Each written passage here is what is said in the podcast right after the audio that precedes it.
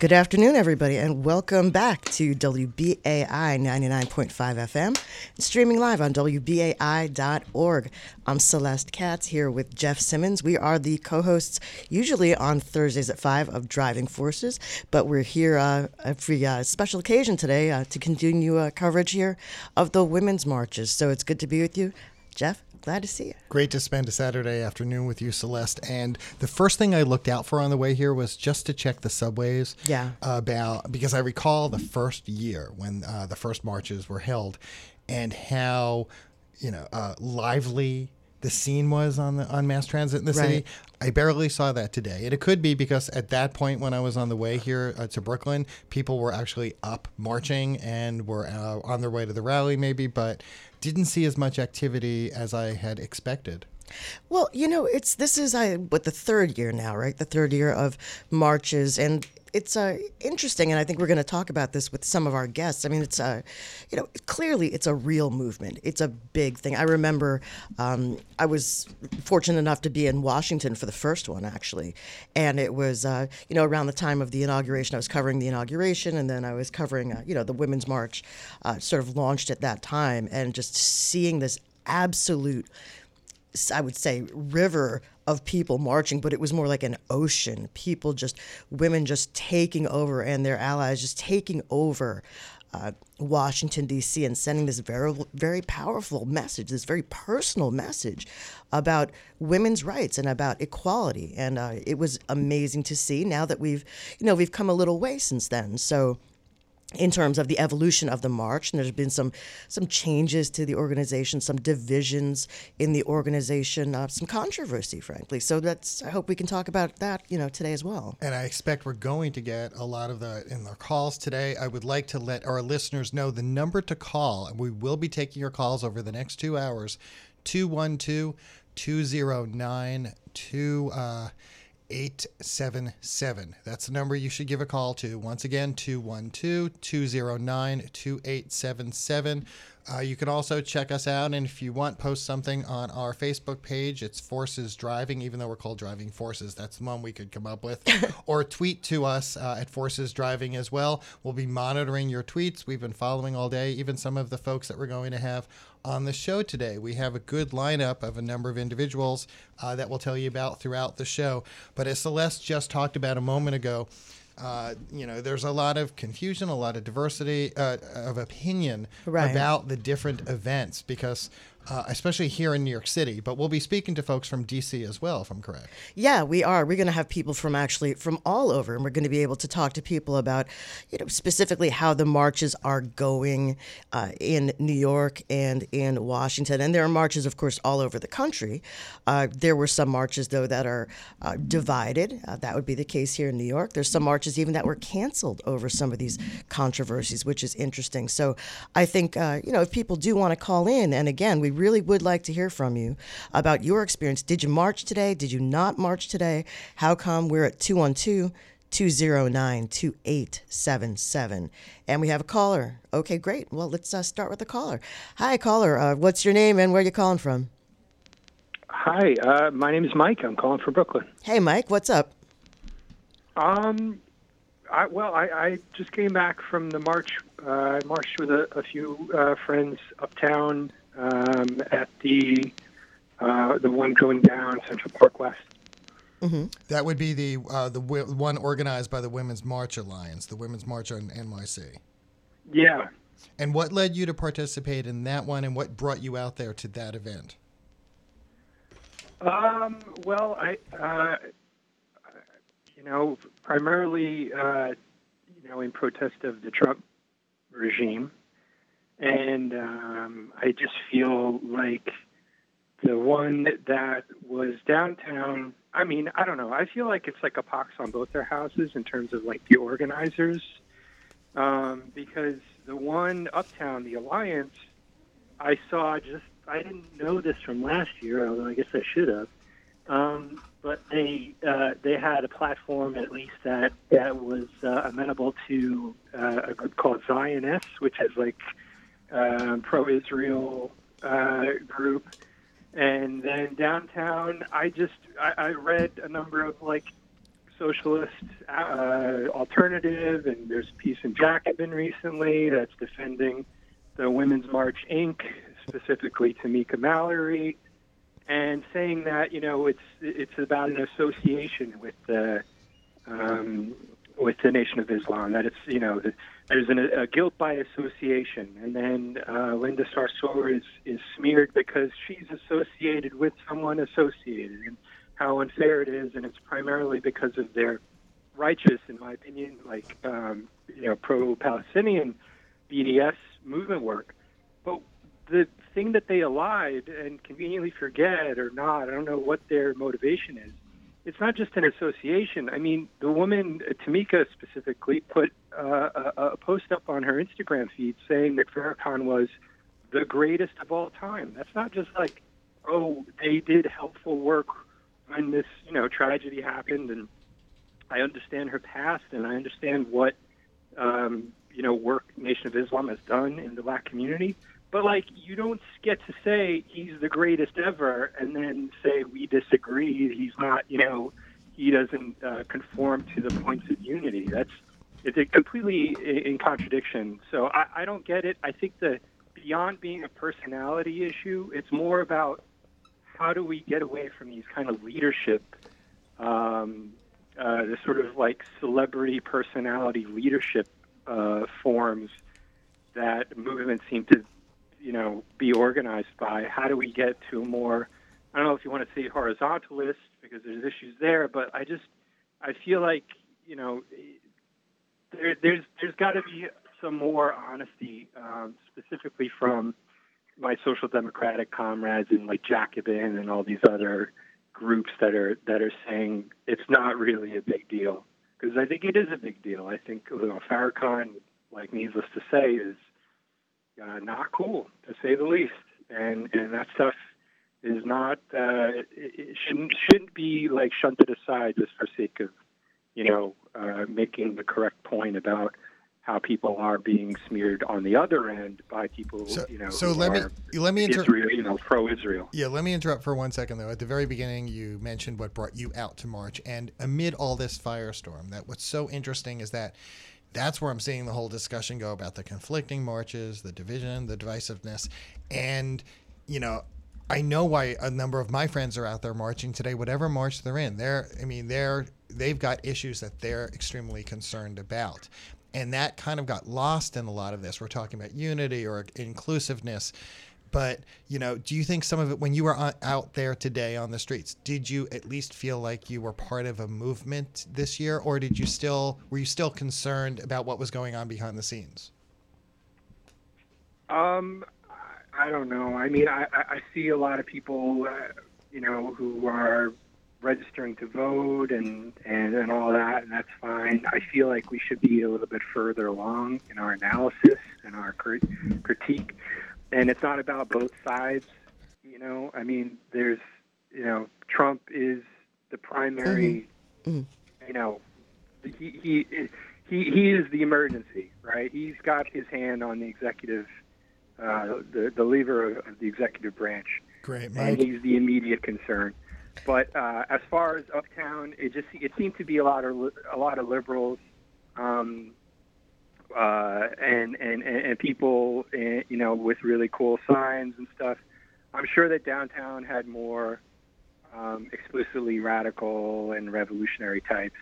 I don't know. Maybe somebody else uh, who wants to call in can talk more to that. But as far as Great, and and part of like a movement. It, it, it really wasn't my crowd, but you know that's that's a mass movement. It has all types. All right, thanks very much, Mike. We really appreciate your call. And we're going to be coming up on uh, one of our uh, guests pretty soon. We have one more call we're going to take real quick. Uh, hi, you're on the air. Where are you calling from? What's your name? Hi, my name is Lee. I'm calling from New Jersey, and I'm not marching today. Okay, and how come you're and not one marching of the reasons why I'm not marching, and I hope we can get through this, I'll try to go as quickly as possible, Okay, thanks. is because I am against abortion. I'm against abortion for me, and I'm against abortion for you. However, and the reason why is because I believe abortion that is a child. And what we have left after we've aborted is people who are willing to kill their own children, and I have a problem with that. However, I don't believe that I have a right to tell you what to do with your body. And that's where I get into conflict with a lot of evangelicals. They say, well, no, because should we be like China and make you get an abortion if you don't want one? And that's the way I feel. I feel it's a person's body, and I don't get the right to tell them what to do. But so, I believe in supporting people financially. Mm-hmm. And if they have children and giving them money, if we can help them, if finances is it, I don't think that should be the reason why someone should get a, an abortion. So okay. that's the way. I no, I appreciate it. Thank you for calling in, and thank you for uh, for sharing your thoughts with us here at, at uh, WBAI. Uh, so you. we are uh, going to uh, come up, I think, now. Are you ready for our uh, next guest? Okay, great. So uh, just wanted to remind you guys you are listening to WBAI here at 99.5 FM, Pacifica Radio. I'm Celeste Katz here with Jeff Simmons. We are with you until 4 o'clock today, Eastern Time, and we are talking about the Women's March. And uh, our next guest coming up is somebody I've known for a while who I think will bring some interesting insight into uh, the women's movement and uh, politics and where we are with that today. It's uh, Symone Sanders. She's a CNN political commentator and a senior advisor for political outreach and communications at Priority USA. She uh, probably is, uh, if not familiar to you uh, from TV, she is uh, probably known to you as the National Press Secretary for the 2016 Bernie Sanders for President campaign. Uh, she's now a resident fellow at the University of Southern California's Dornsife Life Center for the Political Future, and she was formerly a resident fellow at Harvard's Institute for Politics at the Kennedy School. So, Symone, great to have you on the air. For having me today. Great. So maybe you could just start us off and tell us a little bit about what you think is, you know, what's what's the sort of state of play with the women's march and the women's movement here, and uh, you know, how far have we come since since this really started out right after uh, the Trump inauguration? Well, I will say that I think this this burgeoning, this burst, if you will, of so many women um, across the country really coming together on one accord was cemented right after Trump's inauguration uh, in uh, 2017, but it had been percolating, if you will, for a really, really long time. Like the women's movement, in my opinion, never really stopped, but there was this culmination, if you will, um, given the things that had happened on the campaign trail in 2016. Uh, then Secretary Clinton's uh, historic, um, historic feat of being the first woman of any major you know, political party to be the nominee, coupled with um, Donald Trump's misogyny, his sexism, um, really, I think was a was a was a crossroads for so many women in this country, women that were not previously engaged or involved um, in the movement for uh, equity when it comes to uh, women across the country. So I think since that time, I have been happy to see so many people um, really put their feet to the fire and get engaged and get involved, um, become what I like to call radical revolutionaries in their everyday lives, uh, whether we're talking about on school boards, whether we're talking about in, in business, um, or whether we're talking about just in your local community, um, doing what you can where you are.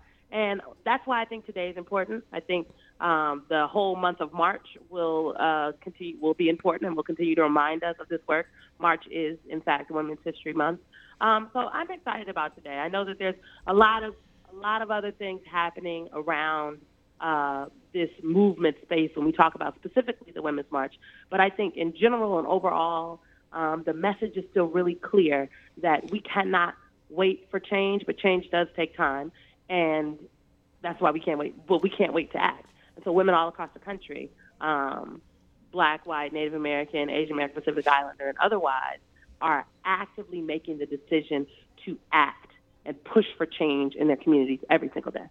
So um, this is uh, Jeff speaking. The uh, there was a piece in the New York Times today in the opinion section by Michelle Goldberg that was very interesting, and I just want to read a passage from it and then get your thoughts. That she kind of characterized what's gone on as an implosion in the digital age as a result of people um, are, are, often uh, left trying to create a movement after a high profile action rather than before it without clear common goals or leaders who have broadly accepted legitimacy. And she ends by saying, It's painful to see the Women's March fall apart now, but maybe it was always destined to be a moment instead of a movement. What's your thoughts on that? My thought is that we have now more women in Congress serving than any other point in time in history before.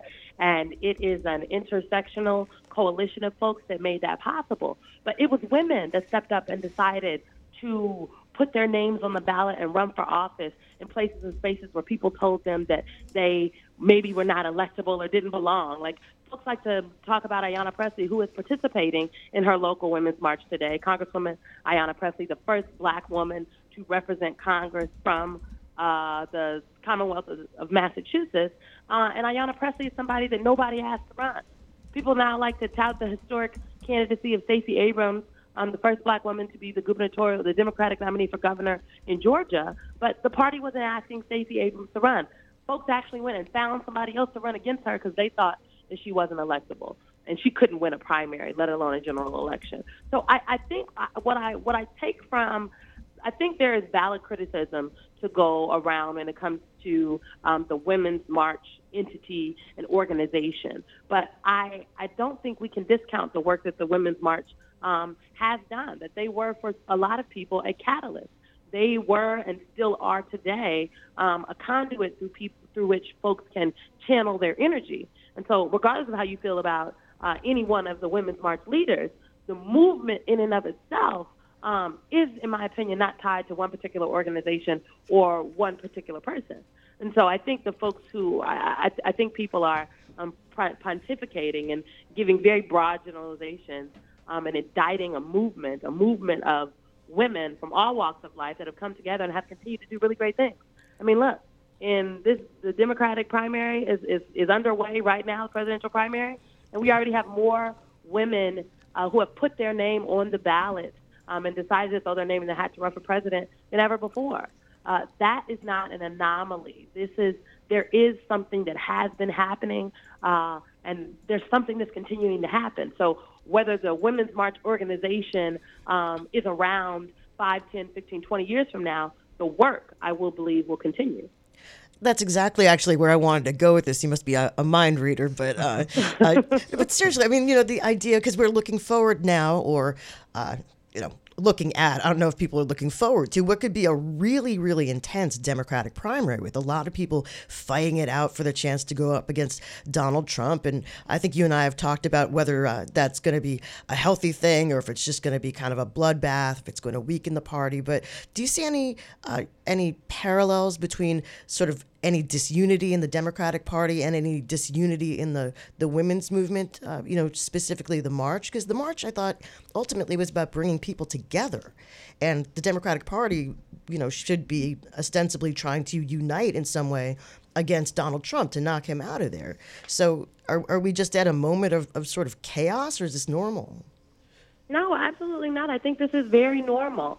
Look, historically, um, the the women's movement, the movement for women's equality and equity, has not really done intersectionality well. There have there have been many movements that haven't done it well. The civil rights movement, um, I could go on, but I think particularly at this point of time that we are in, that you know we will look back 60 years from now, um, and I think we'll have a we'll have a whole lot to say and a lot of dissection. At this particular point in time, um, there is space for lots of different conversations. People forget that the Democratic Party is really a party of disparate factions, warring factions, if you will, that have organized themselves under an umbrella of shared values, not necessarily shared issues. And at any given time in history, depending on which faction um, of the Democratic Party, we can talk about whether it's millennials, whether it's activists, whether it's reproductive rights folks, whether it's the quote unquote moderate Democrats. I can go on. We can list 100 factions if we stayed if we, we stayed in conversations for this for a while. Depending on which faction um, has garnered the, the most power or attention, if you will, that directs the um, the direction of the Democratic Party apparatus, meaning the, the elected officials, the, the party committees, so on and so forth. And so what we're seeing right now is natural. I think the party is going through a transition, much like um, Western democracy is going through a transition. The women's movement is going through a transition. America is browning by 2040, America will be majority people of color, and the majority of that majority will be folks from the Latinx community. So this is something um, that we frankly just have never seen before, and so adjustments have to be made. But th- I don't think this is chaos at all. I think these are natural growing pains of movements, of coalitions, um, and I think maybe because of social media, they're just exacerbated. So, um, you know, I've not had an opportunity today to watch any of the coverage on air because I was on my way here. And, um, you know, I know that a number of, uh, you know, organizers of previous marches opted not to uh, mm-hmm. hold marches today. And also here in the city, a number of organizations opted not to go out because they didn't want to get up, get caught up in the controversies you know, one thing that I, I just feel was lost in a lot of this is, you know, the, the, the, the messaging, the unity, the you know, talking about some of the issues that are so important. You know, I mean, I remember this being fueled by concerns about about uh, the way women were treated by uh, Trump and the administration, and about scaling back on women's rights and about immigrant rights. And it just was so disheartening to me not to see that discussion now, but to see most of the coverage focused on the divisiveness. As we're moving towards 2020, do you think that we're all going to get our act together by next year? Do you think it's just going to continue? You know, because we're looking ahead right now. We we talked about the presidential candidates. Mm-hmm. This is going to be you know important, uh, you know, uh, to to watch. What do you think happens moving ahead?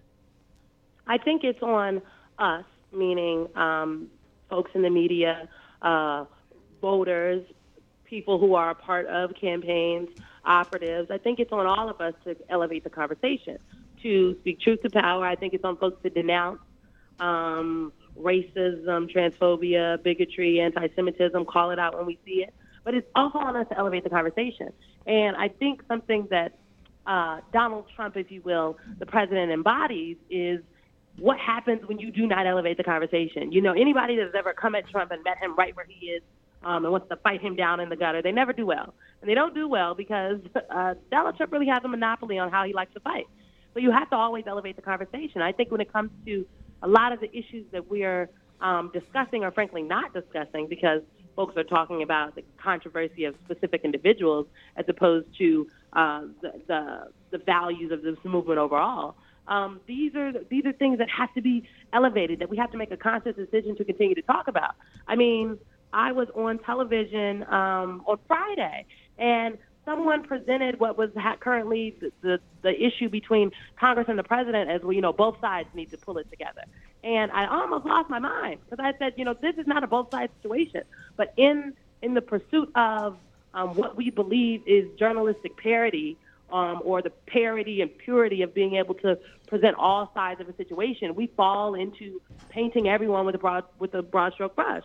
And so I, I think where we go from here, particularly going into um, a, a presidential primary season and then a general election, that will be very contentious, that will be robust, um, but it might get a little ugly in the general election, especially. It is on all of us to continue to elevate the conversation and and not fall into painting with a broad stroke brush um, and you know not being willing to call a thing a thing um, because no one wants to be seen as for one quote unquote side or the other. And uh, you know, maybe just uh, maybe this is a little self-interested, but this is actually a very sincere question. Um, when we talk about uh, how much of the coverage of this year's Women's March or Women's Marches, plural, has been focused on uh, sort of discord and disagreements within uh, uh, within the movement. I mean, how much of this is do you see as, as uh, an issue with the media? I mean, you know, in in a re- very real way. And you know, I'm just saying this to you, but I'm also saying it to the listeners. I mean there's always the challenge of finding a new way to cover a recurring event. And, mm-hmm. uh, you know, just like political, uh, just like politics, you know, elections, they're cyclical.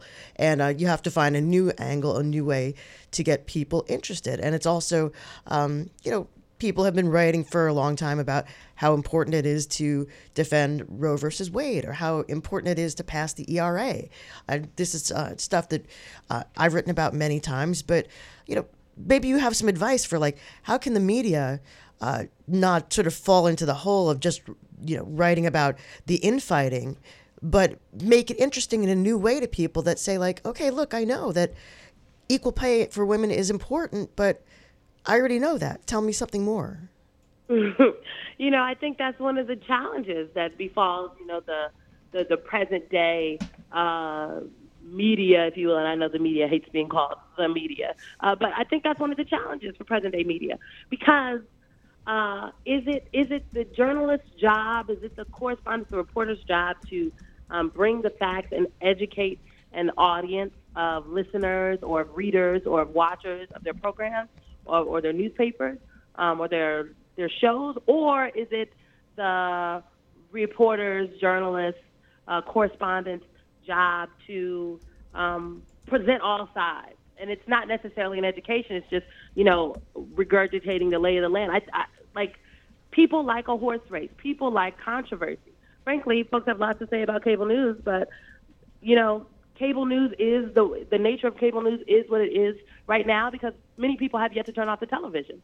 So if you don't like what you're seeing on Fox, MSNBC, or CNN, uh, turn it off. But the fact of the matter is, people haven't turned off their television because they they cannot look away. They want to continue to engage. Um, and I think some news organizations than others do a way better job of making sure that they're that you know that the listener, the reader, the watcher can come to their outlet and be be able to be educated, but at the end of the day, make their own decision. But frankly, the media hasn't done it well, and I don't think we've truly learned um, the lessons of 2016. And I'm concerned about going into another presidential election um, where all folks want to do is cover the horse race, and no one is really highlighting policy.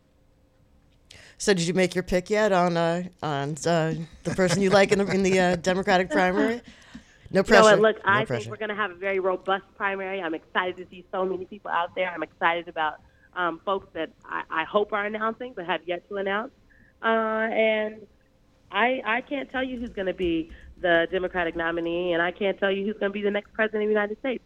But I can say that whomever emerges as the Democratic nominee um, will be battle tested because I do believe this will be a robust primary, and I think that will be the best person to take on President Trump. Uh, and obviously, this is a, a, question I have to ask you, having worked for uh, for Senator Sanders last time he ran. Uh, what's his uh, What's his program? What's his plan?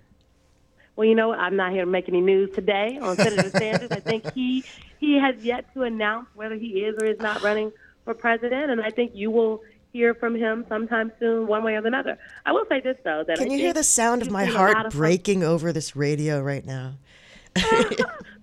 look! I think we've seen a lot of people announce early because this is going to be a primary contest with perhaps 20 different candidates, and someone who does not have a lot of name recognition. I mean, we all know who we know who Elizabeth Warren is, but all of the listeners might not know.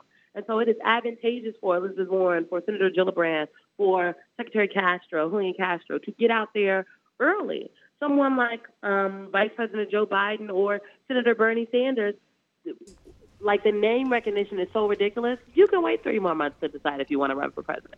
So, you know, Bernie has that latitude, and I and I think he's going to use it all up. Symone, thank you so much for joining us today. And uh, you are correct, by the way, about not being able to look away because I have CNN on in my home constantly. It's, you know, it used to be New York One. Uh, no offense to New York One, but uh, I've been uh, religiously watching CNN. So thank you so much for joining Celeste and uh, me here on WBAI this afternoon. Well, thank you all so much for having me. I'm I'm excited about the conversation. I hope to come back and chat again soon. And Symone, where can people find you? I, I, I think almost everybody already has, but for the uh, the couple of people who have not found you on social media, where should they look? You can find me on Twitter and Instagram at Symone D Sanders, Symone with a Y, at Symone D Sanders. I do follow back. okay, awesome. You. Thank you, Symone. Great to have you on the show. All right, bye. So, uh, if you are just joining us once again, this is WBAI 99.5 FM, and I am Celeste Katz here with uh, Jeff Simmons. We're here till 4 o'clock talking about a big day here the uh, women's marches uh, in New York and Washington, all over the country, and some of the, the uh, divisions, some of the controversies. And, and you know, uh, where are we going with this? And I think that our next guest is uh, somebody who's going to be able uh, to help us to help us work some of that out. So we are pleased to welcome to the program uh, Zakiyah Ansari. She is uh, the advocacy director of the New York State Alliance for Quality Education. Uh, she works on educational justice in our state and improving it. Mom of eight kids, grandparent of three. She is dedicated almost 20 years of her life, she says, for the fight for educational justice and ending the oppression of black and brown people. Uh, she's been one of City and State magazine's most influential. Uh, she volunteers with the New York Justice League, and she's a member of Women's March NYC. So, Zakiyah, it's a pleasure to have you on the show. March. uh, so yeah, maybe we could just uh, get get started and uh, just you know what? How did it go today? How's it going today? What are you seeing? What are you doing? Uh, it was great. I mean, one thing I know for sure, um, as crazy as weather is, like our ancestors or whoever you believe in, it was meant to be because this weather could have been so much worse, even though it was cold. And we got through the whole thing without any kind of flurries or anything showing up. So first of all, that's one thing I want to make sure I acknowledge. Um, but it was amazing. The energy was amazing. The folks in the space were um, celebratory. The music and the performances were just really a perfect day. And uh, where exactly were you? And uh, um, you know, one thing I we just talked about on the show was my frustration about what was dominating the conversation, and that it was kind of dampening, you know, the me- uh, you know consistent messaging or the calls on the president, you know, to take action on whether it was reproductive rights or immigration. Mm-hmm. So, you know, what were people talking about in the streets today? What were some of the common themes and issues that you heard about and saw? Mm-hmm. Um, I mean, what we know for a fact is that every issue is a woman's issue. So, you know, I saw signs around um, a, a new Green Deal, um, obviously reproductive rights, um, and just a lot of things. Some signs too that were like impeach Trump uh, as well. Um, but the messaging was around domestic violence. Uh, you know, people were uh, championing uh, resources to support and protect women against domestic violence, again, uh, education um, it was it was amazing. It was it was any issue that you know that you think that uh, that is important to you, it was shared. Rather, it was through the voices of the folks who participated or the folks in the in the audience. What, um, what yeah, you, so I mean. Yeah, I was going to say, given that, what do you think some of the lessons of today, like what are the takeaways for people, especially if after today's activities all end, they start thinking about next year? What are some of the things that you think people should be you know, taking away today to motivate them to, you know, come together next year or to refine a message. Yeah. Absolutely. So I said I'm a mom of eight, but I also have seven girls in that process. Oh wow. Nice. Um, so I believe in the core of, you know, the National Women's March, who coined the phrase when they first started, like the rise of the woman equals the rise of the nation. Or at least that's the first time I've heard. I shouldn't say they coined the phrase, but that was the first time I heard it. And I believe that in my core, not only because I have seven daughters, because of the work that I've done and the women that I've seen over the years really do work um, and do the justice work and put in the work. Um, and so I think every time they put out a call, whether it was the rise of the woman equals rise of the nation, or the next year, which was power to the polls, or this year, which is women's um, wave, like every time women have stepped up beyond what the expectation was. And if anybody can heal, bring us together, um, I believe in my core that it will be women. You know, men have had hundreds of years to figure this out. They haven't done the best job, right? And I think it's a moment for us to really now allow um, what was started by the Women's March, this movement, to continue in a way. Like we've seen it, the blue wave that happened in Congress, but we also had a blue wave here in New York State as far as politics is concerned. The difference is, and what I want people to go away with, is that it's not enough to have a wave if the politics, I'm sorry, if the policy don't ensure that those most oppressed and marginalized um, are supportive of them, right? And so, if educational justice is not at the forefront, if we don't begin to talk about racism and classism, then we will continue to spin our wheels um, in in injustice. And one thing I think people should take away is that the women of this country and of this nation, um, of this world, of this globe, can have a real impact on real issues that impact you right now, not necessarily all the way down the line, but can have immediate impact on you. I was interested to know if you felt like there was any kind of a different energy at any of the any of the uh, march activities or any of the uh, the stuff surrounding it this year. Just because there was uh, women had so many successes in the midterm elections, and, you know, as you mentioned, a lot, you know, record numbers of women running, winning nominations, winning contests, record number of women now uh, in Washington. But at the same time, you know, women are still underrepresented. Women of color are underrepresented, especially. So. Um, what did that play into any of the, the sort of the, the passions of of what we were feeling today? Were people excited, or people still feel like more towards the side of like we still have a long way to go? Yeah, I mean, I you know what. I just think of myself as a black Muslim woman in this country who's 51 years old. I've seen a lot. My mom has shared a lot about what's happening with her and when she was younger, right? So those most closest to the issue who are oppressed or marginalized, um, every step that gets us that much closer is that step for freedom and liberation. What we know is that there are some who are just experiencing some of the oppressive policies, rather it's through this um, the furlough piece or everything that's happened with the shutdown of the government, or even before there was just this Trump's assault on women, period, that are are um, that needed this women's march to really motivate them. The pink hats, right, are ex- an example of that.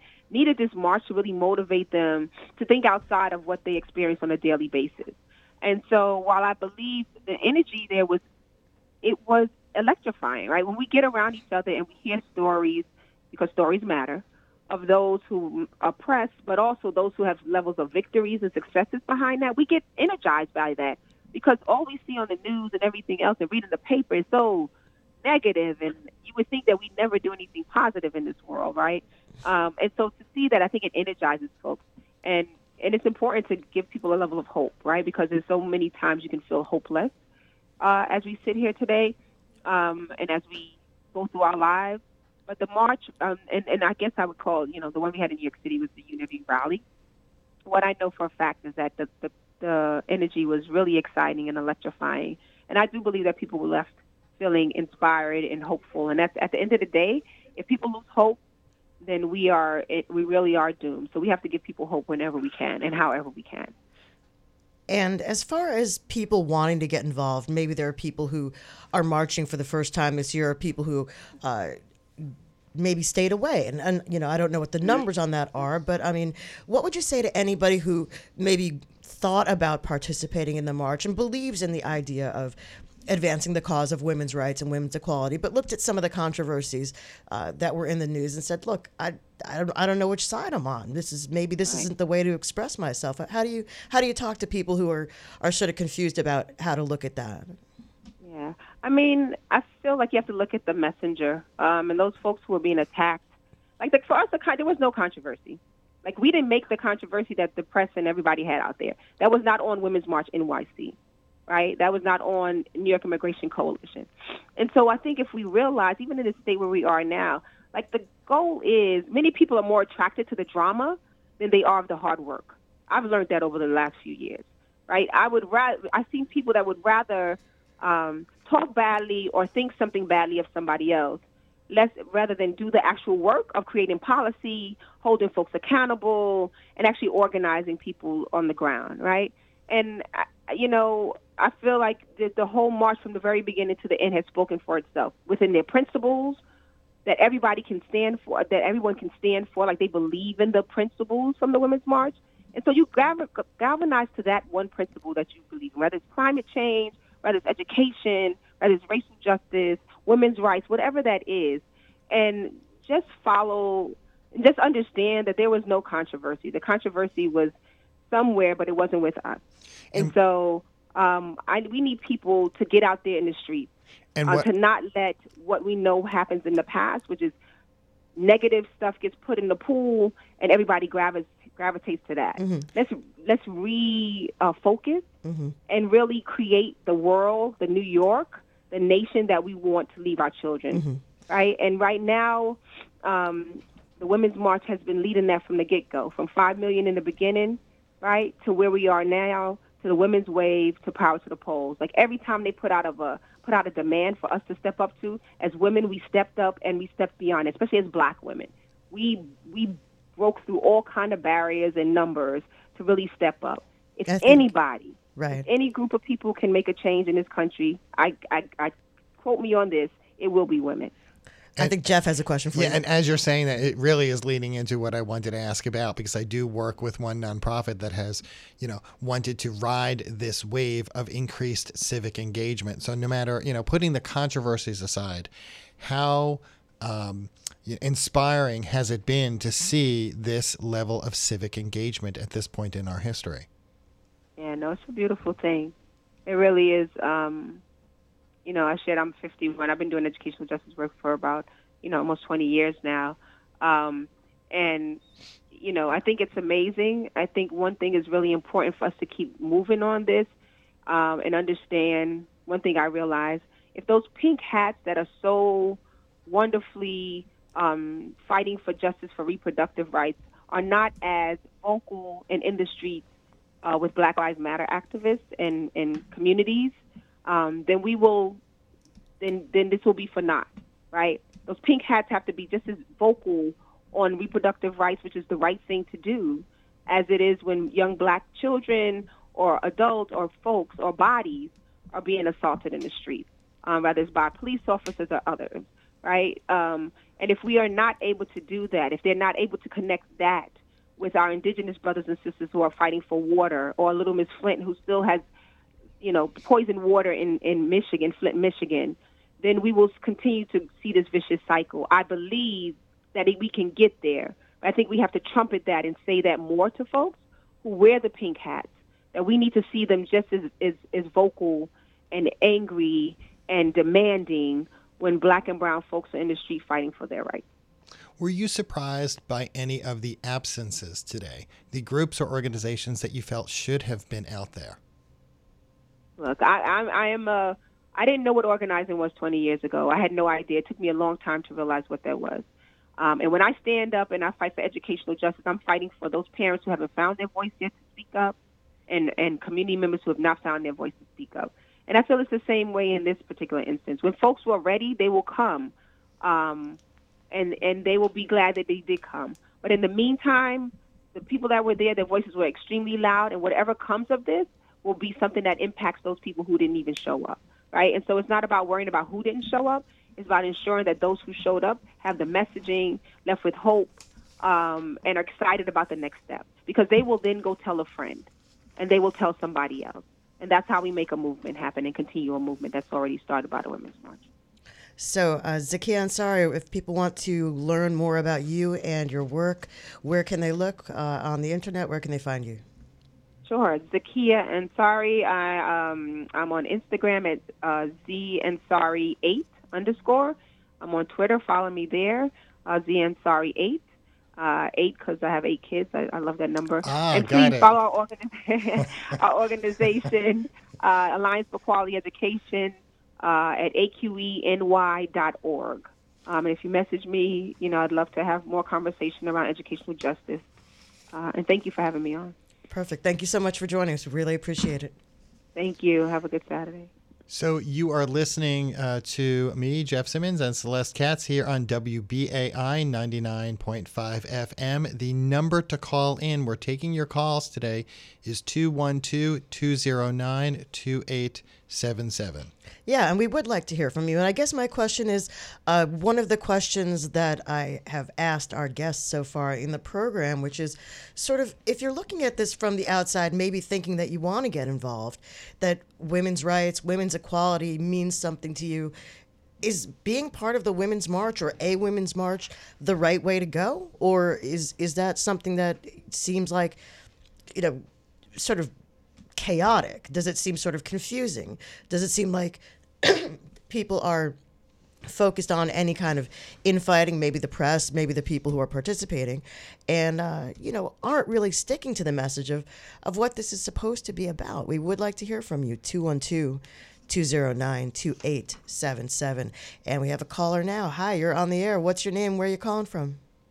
Uh, Denise Brooklyn. Um, the Women's March is about women and women uh, being empowered to create the reality that we are living right now. That's what the Women's March is about. and All the women's activities are about. And um, I get kind of concerned and upset when the Jewish League has some kind of input in what we're trying to do in the United States. You know, I I, I find that um, it's becoming a little frightening how they're having so much input about our freedom of speech and a lot of different aspects that are synonymous with the American society. When you say, I'm And sorry, when you say the, the Jewish League, what do, what do you mean by that? Know, I'm not using the right terminology because I, I just woke up. I work nights sometimes, so okay, I'm not quite on speed. But as I recall, I've heard several programs about um, trying to make it illegal to speak um, against what is happening in, in Israel. And um, I mean, that has to do with our freedom of speech. and now I hear that the Women's League have splintered, or rather, the march has splintered into two different groups because of some kind of input um, from um, parts of the. I don't even think it's from this country, from the uh, Jewish population. is stemming from, again, out of the country and, and different entities trying to control how we move forward. I think uh, I- I, I think think you're I think you're right. You're right that there has been some dissent within the march movement, and the march is split off into uh, into several sort of. Uh, uh, factions. Um, I think going back to what happened, there was some there was some controversy over whether uh, Jewish women who were organizers um, uh, were confronted by and or treated fairly or unfairly by other people who uh, uh, uh, thought the march should be more oriented towards championing the issues of specifically, I think, of women of color, and there was sort of a question of whether Jewish women were uh, sort of holding it down for like the white women's team, so to speak, and there was this sort of factionalization. But it's interesting in your at the beginning of your call, you said it was, you know, I think you mentioned I, I understand maybe it's not quite the same terminology, but this the idea of this Jewish league trying to interfere in what we're trying to do. Do you feel like there's an us versus them? And if so, who's us and who's them? And you know, I don't even think. Let me just interject one thing. Yeah. I this movement, this march, is about women. I don't care if you are into Farrakhan or the head of the Ku Klux Klan. I don't, you know, I want to see women come forward and express their needs and wants. Because when you come all the way down to the essence, we're going to all agree. We have, we are the women who create humanity. We want our children to be healthy. We want our children to have food that they can, that is edible and that will nourish them. We want our children in society to have air that they can breathe. You know, things of that nature. When you really go right to the bone, this is what women really are about. We are the ones who bring human beings through our bodies, and we understand the profundity of that. You know, whether you're educated or you are not. You know, whether you're articulate or you are not. And that's what I want to see happen. I don't want anything interfering with that. You know, I don't care what your personal uh, politics are. It's immaterial. It is time for women to come together and to really protect our environment so we can continue as a group, uh, as a race of people, human beings. You know, not I'm black, I'm white, I'm this and that. I, you know, this is not what the the march is about, and this is not what our movement is about. So you are listening. about being able to keep humanity going. So you're listening to uh, WBAI 99.5 FM. This is Jeff Simmons with my co-host Celeste Katz, and the number to call us at is 212-209 2877. We've been talking to a number of callers, but also special guests about uh, the Women's March, about the controversies, but about some of the hopeful signs and how uh, some of this might at least bring some other issues to the fore, and how the different organizations get past a lot of the uh, challenges that they face and past the friction uh, that was going on between the different organizations this year as we move towards uh, the presidential election. Uh, so uh, our number again is 212-209-2877. So Celeste, I was just uh, looking online a short while ago, and while this is all going on, and of course I've lost the story. There we go. So uh, there are now new reports. This is not about the Women's March, but the, there are now new reports that the president is expected to propose a deal today uh, to end the shutdown in some sort of Oh, a yeah, the- compromise. The, special that's the special announcement at three o'clock, right? I wonder if we should. Yeah, actually, I wonder if we should cut live to that, or maybe we can keep an eye on it and uh, and bring in some uh, bring in some news about that. That would be, uh, interesting timing of you know choosing Very. on a Saturday also. of course. Well, look, I mean, yeah, is it to? Do you, do you think it's a distraction? I mean, but there's not like there's nothing else going on with the president I to don't. be I, distracting. I don't think the president has ever done that before and tried to create a new story to distract from another one. This could be something entirely new. Wow. I don't know. What do you think? What do you think, guys? Give us a call. 212 209 2877. Um, But yeah, you know, the other thing I wanted to you know i wanted to hear from people about and i think we're gonna we're gonna ask people about is like um, we are we are really starting election 2020 it's really starting now. It's only the beginning of 2019 but people are already jumping in. Elizabeth warren has already declared um, uh, Julian Castro declared, Tulsi Gabbard uh, declared, uh, Kirsten Gillibrand uh, in, and uh, we expect more people all the time. Kamala Harris, uh, any more of these, you know, lots more of these people. So I'm just wondering if we're going to hear any rhetoric today or any interesting uh, tie-ins about. Uh, uh, today's march and the urgency of the presidential election. Maybe we should just take a moment and uh, listen into the march and see what's going on. For me, um, personally, what Tamika was going through as a black woman, I had to adjust my thinking of what we were fighting for, far as atonement with them, and stand and stand with Tamika Mallory. Oh, you better be careful when you use that word atonement, huh?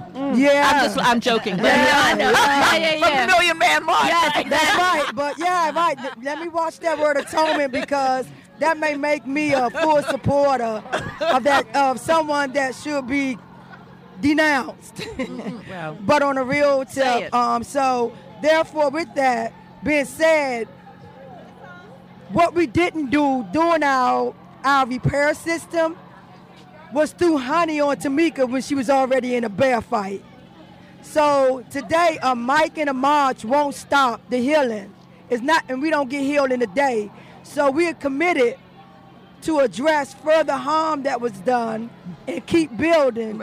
And that's what black women need to do. We need to build, heal, and be. And that's true, I think, whether we're talking about organizing on a local level or a national level or an international level, or whether we're talking about our personal relationships. We all have issues from time to time with each other, and I think the question is are we able to address those issues, talk with each other in a an honest, but re- respectful and honest manner, and then move forward.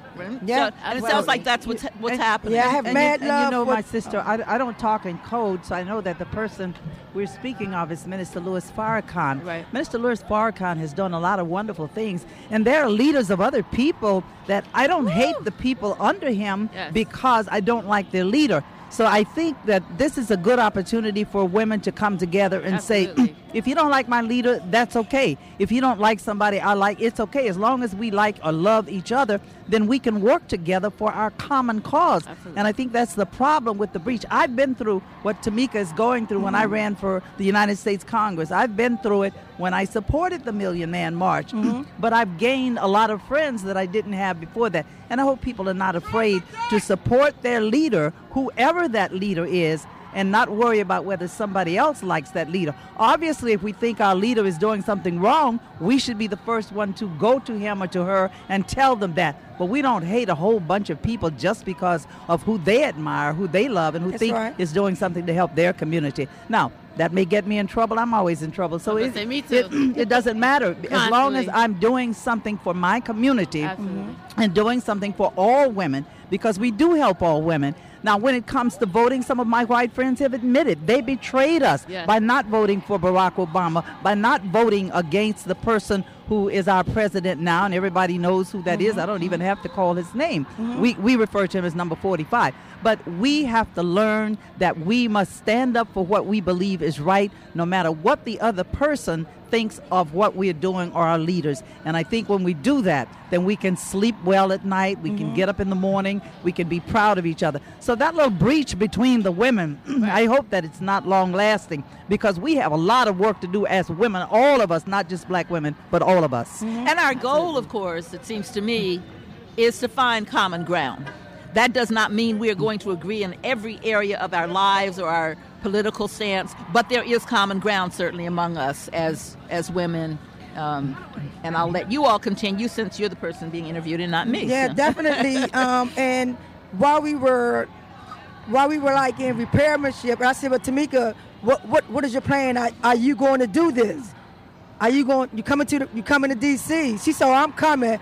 I said, "I got your back." Uh-huh, uh-huh. And from here on, I mean, I have a love for Tamika, and I and it was more so I'm here, but it was more so a defense mechanism to keep her safe because who keep the black woman safe but, but the black woman? Right, right. And so basically, that's where it was for me here today. Even though I came to do this, more so I was here to keep Tamika Mallory safe and, and, have a voice for D.C. Well, you know, I'm uh, president of a national women's group called the National Congress of Black Women.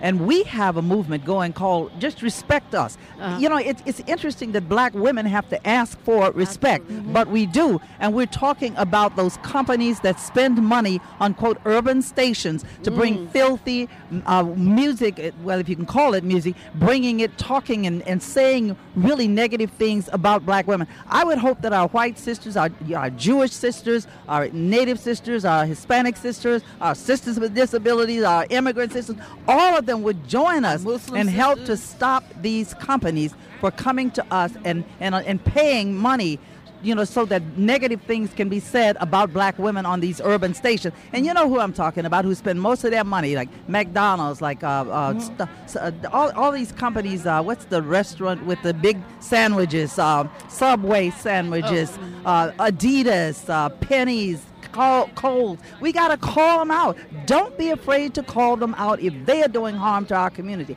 And they're doing far more harm to our community than some of the women who are, you know, sitting around arguing. So I want people not to make too much of that. Women are together here of all kind, and we're working for the same because mm-hmm. humanity. Humanity. Mm-hmm. When I introduced you ladies, I think I misspoke and said Black Lives Matter. I looked at your shirts quickly. Your shirts actually say Black Women Matter, and they have the DC logo above it. Tell me something. This is my first time seeing these shirts. Mm-hmm. Tell me something about the origin. And you know I got to have that DC native cap. I'm not. well, I, it's well, too cold for me to just well, snatch. It's well, too cold for me to snatch it off your head right now. But we'll have to make an arrangement well, later. You're wearing so, the right color.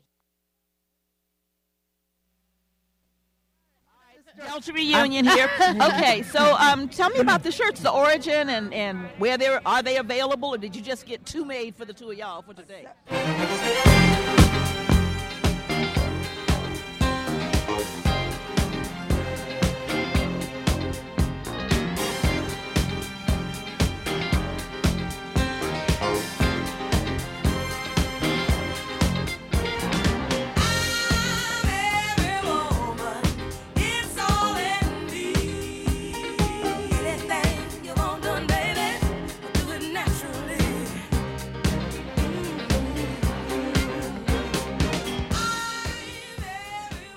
Welcome back, everybody, to live coverage of Women's March Day here on WBAI 99.5 FM. I'm Celeste Katz here with Jeff Simmons until 4 o'clock. And uh, Jeff, what do you think? What do you think about uh, what we're hearing out there? It uh, sounds pretty intense. We're having some very good guests today. And yeah. actually, you know, like the fact that we're also hearing from people who sat on the sidelines and people who are out there at the march or marches. Right. And also that we're hearing from people not just from New York City, but we're talking with folks who are in DC as well. And I think that's very important because this isn't just a New York City story, it's a national story. Absolutely. And these uh, you know, these marches certainly are happening all over the country. There's uh, some of them that are probably more organized and some of them that are more spontaneous, but uh, it's been very interesting to me to watch uh, the evolution of, of this movement, you know, specifically of the Women's March movement. Again, if, you know, if you're just joining us, I had mentioned it a little earlier in the program that I was in Washington for the first one, uh, for the first Women's March right after the uh, Trump inauguration. And it was really a very intense intense thing to see, an intense thing to to witness. So many people, you know, people, uh, not just women, uh, but you know, uh, men, uh, people bringing their children, uh, you know, all different kinds of people, all different colors of people. You know, just uh, you know straight, gay, trans, sort of. It, it, it, felt really at that time. It, it did feel pretty inclusive, and um, I wonder if some people feel like it's still that way, or if that's changing, or uh, what's happening with that. You know, and I did see some uh, quick uh, footage that uh, folks were posting on Facebook earlier, mm. uh, you know, of the march uh, that started on the Upper West Side and seemed very thin compared to what I had uh, witnessed, you know, in the in the first march, especially when you could barely move one block over the course of an hour. Oh, you could not. I mean, it was incredible being in Washington at that time, and obviously there was a lot going on with inauguration weekend and so on. But uh, the trains were packed. The the platforms were packed. There was nowhere to. I mean, you couldn't. You really couldn't move. They had all these designated uh, entrances and exits and checkpoints and people trying to find each other and and signs. And it was it was super intense. And um, I think a lot of that was you know obviously because they had to have a bunch of security around it. Any kind of event that's going to attract that many people is going to require a lot of security. But um, you know it could be partly could it be uh, the weather you know weather coming in? Uh, could it be uh, that people are uh, tried it once and uh, you know, figured like they've done their part. Maybe they're getting engaged in totally different ways. Maybe they're maybe they're uh, calling into WBAI at 212-209-2877. So uh, once again, that number is 212-209-2877. I am Jeff Simmons here with Celeste Katz. We're talking about the Women's March. We want to we want you to call us and tell us if you participated today, if you did not participate today. Uh, you know, we want to know why. We want to know if you were out there on the streets, uh, what motivated you? Was there a specific issue? Were there multiple issues? And also, I mean, we have been acknowledging that there are there have has been a controversy this year. We are curious if that motivated you to either sit on the sidelines or to get out there on the streets today. I understand we have a caller. What's your name and what's on your mind? Um, I didn't go because I had some other things to do, but I'm supporting the march. And I think that one of the things that's missing from the conversation is COINTELPRO. People are not even considering the fact that there are people who are instigators. I'm not saying that, you know, folks' concerns are not concerns, but also the fact that it's taken so much away from what's supposed to be happening. Uh, we really need to look at that we forget that a lot of young people don't know anything about COINTELPRO. I realize now it's basically uh, legitimate homeland security, but we need to, you know, really flesh it out. And I think that the media, well, the media is not going to do it. The press should uh, really take a look at the fact that there may be instigators. They don't want this to be a joint program. They want to do everything to divert people's attention from the issues at hand. So I just wanted to share that. Well, we appreciate it, and I, am glad you called in. And I do think that you might. Uh, you said you couldn't go today; you had other things to do. Do you think you might go to a, a future march, or do you? Yeah, I, I would go to a, a future march. I had some other things to do, family matters. I was planning to go to Atlantic City, um, and I was going to leave last night, but things just didn't work out. But I've been protesting things and being involved, as I like to say, active citizen, because when you say activist, people kind of go back and they, their the perception has been distorted. So I've been an active citizen since protest in Vietnam when I was 12. And I'm glad so, you're saying I'm glad you're saying active citizen because one of the things that has been very important for me to stress today is this increase in civic engagement. So that must excite you at this and inspire you. Right. And I'm hoping that one of the things that happens that I think that we also need to look at is that um, and I I grew up in North New Jersey right around the time when they took civics out of the public schools. And I think that that has a bearing on some of the um, problems that we have when we're trying to organize. Like a lot of older people say, let's organize. But we have to understand that not all, it's not a common thing. and we have a responsibility as elders to make sure that young people understand what that is mm-hmm. and that it's not new and it didn't start with Barack Obama. Um, I think that's critical too. So organizing, learning how to be citizens, learning uh, what your power is individually, and learning what your power is collectively. And as uh, Adam Clayton Powell said, what's in your hands? You know, people are not really evaluating. I think that if we start looking at the potential uh, uh, or the, the energy that people have, especially now and have had since 9 11, probably for the last 40 years, is to keep us from joining each other as humans and figuring out every way to separate us. And we have to, if, if you understand what your power is and you understand the significance and the power of community and the power of collective, and if you, you know, use that as your, your guide and your priority, we can probably, oh, I hate to use this term this weekend, we could probably overcome some of these things. But, you know, for the last 40 years, you've taken um, uh, civics out of the public schools, so that's a problem. Um, you you know, in terms of the public space, it's being co-opted. Um, there's so many things that are happening that we, especially the elders, we should know because we've seen this before. So COINTELPRO is critical. We recognize that that people understand their power collectively. That individuals seek to put civics back into the public school. And when I say public, I'm not talking about public charter. I'm talking about public public. Thank you very much for giving us a call here on WBAI. I understand we have another caller. What is your name and what's on your mind today? Hello. Hello, you're on WBAI. What's your name? Hi, Madonna. And I, I would. Go ahead. oh no, go for it. Tell us what's on your mind. Were you at one of the marches today? Absolutely. I was there at 9 o'clock this morning um, Foley Square. It was an excellent, excellent uh, program. The turnout was absolutely great. It was organized well. And I just wanted not to dwell on the fact of the quote unquote division. There's no such thing.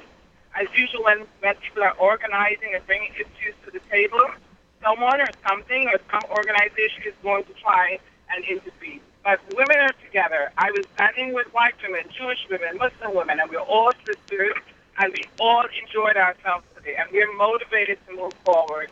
So we're looking forward to being there next year again, and it was well done, and I think everyone left there feeling motivated and encouraged. So, was there one issue that motivated you specifically? Why you felt it important to participate this morning? Well, there's several issues, but I'll one. Oh, you could you could choose the several. so, you know, I, I work for an organization, I'm part of a union, DC 37, and we have also created a program that we are developing women leaders in, terms of leadership. So for us, it's very important that women issues are addressed, um, and we move forward with whatever support that we can give to other women and be part of and be inclusive. That's what we will do. So many of us that are in our women's leadership program and members at large, we participated today because it is a necessity for us. Because if you're not dealing with women's issues, then you're not dealing with the community, you're not dealing with the community at large. So we need to be involved. And do you feel like uh, people around you, Jeff was saying earlier that, you know, some of the crowd seemed a little bit thinner than in the past.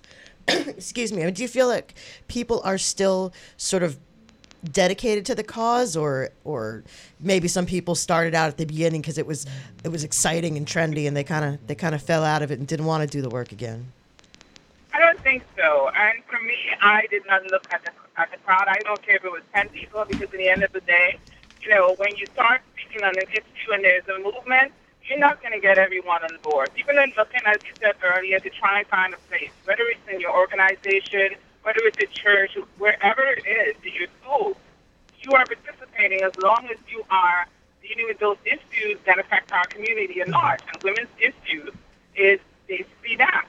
You know, if we don't deal with it, then we are going to have a problem, and we need to move forward. Okay, thank you so much for your call. We really appreciate it. And thank you for listening to WBAI. Uh, we have our next guest uh, on the line. She is calling in from Washington, D.C. at the uh, march there. It is Heidi Sieck. She's the co founder and CEO of Vote Pro Choice. That's a political engagement project of Democrats.com. She's also been the COO of Civic Hall and Democracy.com in New York and uh, been an interim CEO of uh, COO of Rock the Vote in Washington. She's an advisory board member of March on Sister March Network and was a partner of the Women's March on Washington. Heidi, good to talk to you again. Oh, I'm so happy to be here. Thank you. So, how's it going? What's the uh, what's the view from Washington? What's going on? Well, um, right now the the Women's March was just a, a, a it was a beautiful day today because we started the march at 11 o'clock and we did a, a march around Trump International Hotel and uh, marched back around to Federal Plaza and it was uh, I was really fortunate to be a member of the steering committee and be at the front of the march with um, all of these um, my amazing uh, other co- committee members, and it was a it was a glorious show of diversity and intersectional feminism and all kinds of people walking together and uh, marching together under our common unity principles. Um, and then it, it was a little chilly. It's a little chilly. Um, we gathered. We um, all came back to Federal Plaza to hear some amazing speakers, which started with some Indigenous women who welcomed us to the land, and um, and it's just been a, a great, incredible um, presentation of um, what feminism looks like these days. And so, uh, for the people who are listening who might not know, when you said that you were marching with some of the other organizers, you know, you're kind of out front. Who were who were you with? Who were some of the names that people might know? Well, we actually created uh, uh, what what what evolved over the course of the last three years is having the women who were participating in all of the work of the unity principles and the policy agenda that was behind the reason we marched. Um, a lot of those women were um, asked to join a steering committee, and those included people like Jacqui Lewis from Marble Collegiate Church and Abby Stein who was a rabbi in a hyper Orthodox community, is now a transgender activist, and uh, Pamela Campos, who organizes for immigrant rights, and just an incredible um, group of diverse women who have been participating in the Women's March for the last two years and being of service to the agenda. So it's folks like that. And what seems to be different? I'm curious as to how the march has evolved over time, and maybe we can get into some of the questions about whether there are factions now in some cities and and so on. But I remember being at the first one and just the the sights and the sounds being truly, truly overwhelming. All these people getting together around all these important causes related to women. How is it different now than maybe it was the first time or the second time? Well, here's the way that I look at it the Women's March is all of us. It's the millions of people who have after the president was elected. Immediately, there were millions of people that activated into some sort of civic action, and it manifested in certain different ways. Some of us came out to march at the Women's March. Millions more ran for office.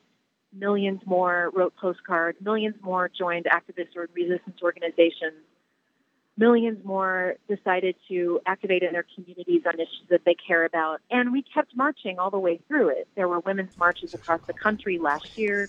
There were women's marches across the world um, this year and last year. And so, what I believe is that we are we have to think of the women's march not as individuals. Like there were 673 women's marches since the women's march. They're all run by local organizers and different organizations and different structures with all kinds of different people doing things that are authentic to their communities. And I think that's what we what we see. That's why things look so differently is because people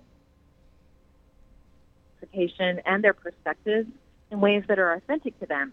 And it may not always be authentic for a person in Montana to buy a plane ticket to come to DC this year. That person may have already run for office or donated to a candidate or participated in some other way. But I know for certain that all of these millions of people are marching. They're part of the Women's March in their own way. So for me, that's why I, I, I that's what I believe. Why it looks different than maybe the first Women's March, which was gigantic and it had celebrities and it had all the organizations there um, present. Now people are, are still expressing the same values and the same actions in ways that are actually directly involved in civic engagement. Mm-hmm. So, in, in talking about some of your adv- advocacy, uh, you know, you were involved with the um, forming, I guess, the uh, uh, the anti Kavanaugh protest organization. Oh, and, yeah. what, and what's been on my mind recently has been the uh, the health of Ruth Bader Ginsburg. So I'm extremely, you know, also thinking about the composition of the Supreme Court, and I'm curious if that was on people's minds today, and if you saw any, you know, type of sentiment about that. 100% yes. Um, that is the issue that I look at the at all of this through because it's the work that I do and I have been doing for most of my life. Um, the Women's March participated or, or partnered with the Center for Popular, Popular Democracy and Housing Work and Vote for Choice and a and a handful of other organizations to do what we had to do to try to stop Kavanaugh.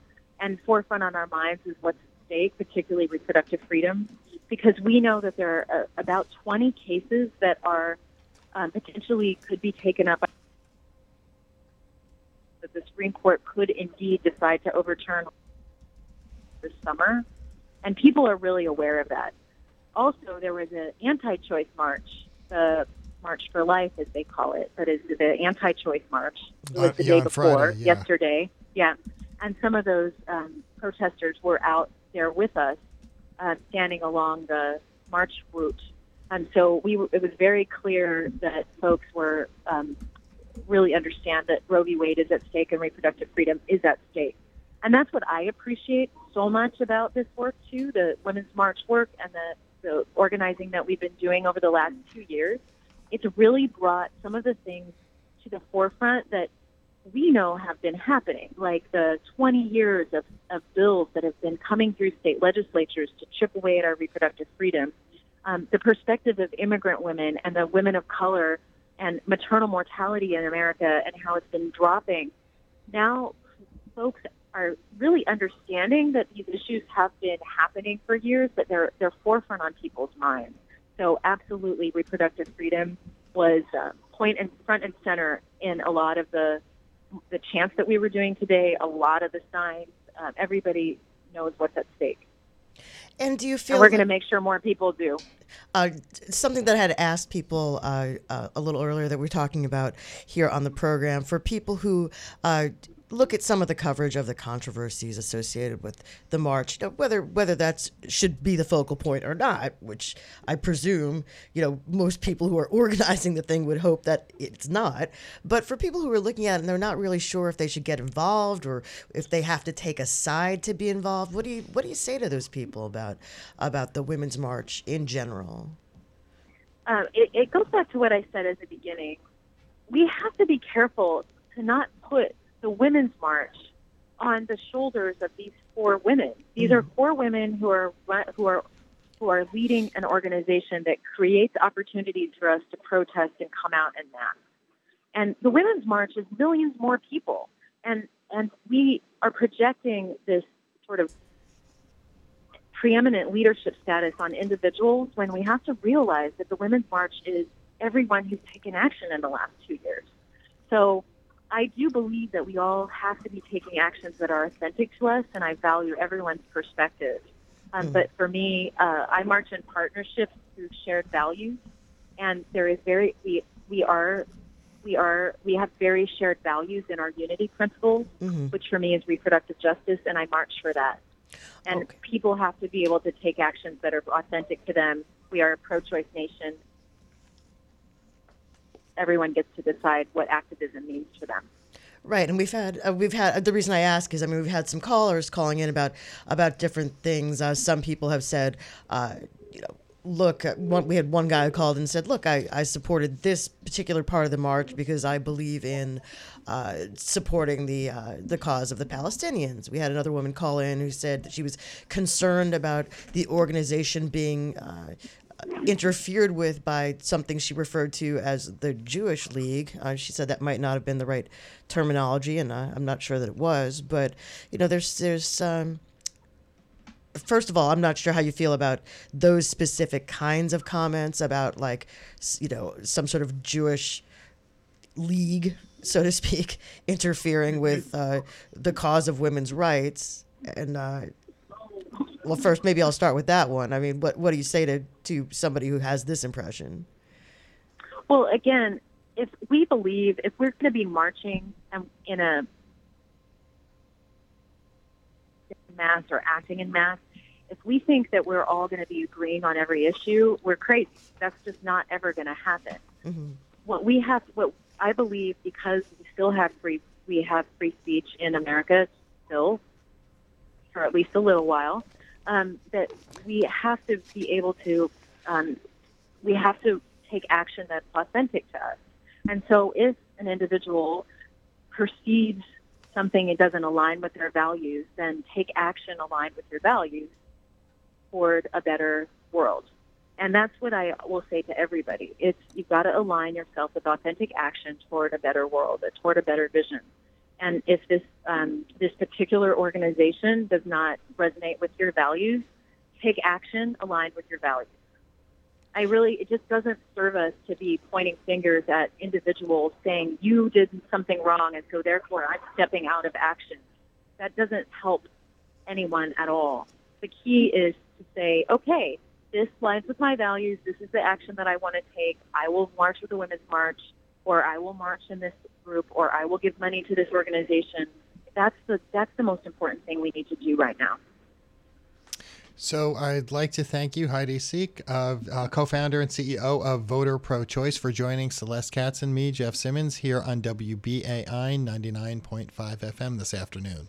And uh, thank you so much. Heidi, if people want to find out more about you or about uh, Vote Pro Choice, where can they look? Where can they find your information? They can easily find us at voteprochoice.us. We we create the world the nation's largest progressive pro-choice voter guide in every election and every general election. So you can actually find out how to vote your values all the way down the ballot at voteprochoice.us.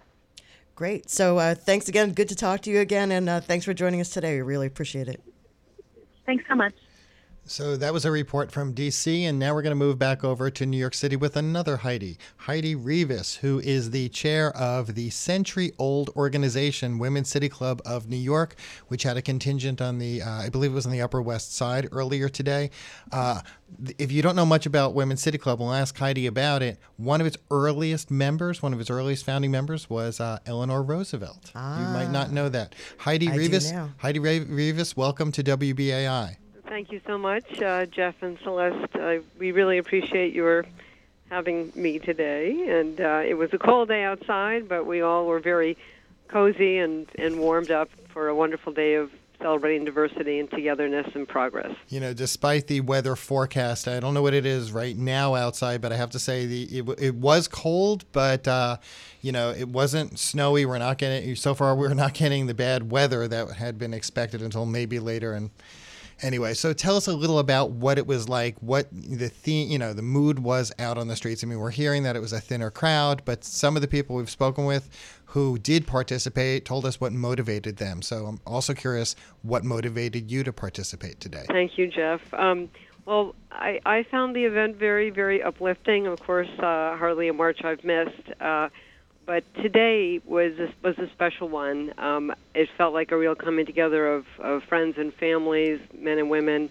and um, especially in this political environment, um, having an opportunity to gather again and uh, the the weather gods shining down upon us. Um, I think for many of us, uh, making the time to attend the Women's March and also making the time to show a symbol of inclusiveness and togetherness is more and more a priority. Not to take what we uh, what we have for granted, and to really express that we have to show it and take our time and maybe go out of our way to make sure that the message of inclusion is something that is seen and heard far and wide, not just um, in terms of personal daily decisions, but coming together at events like today.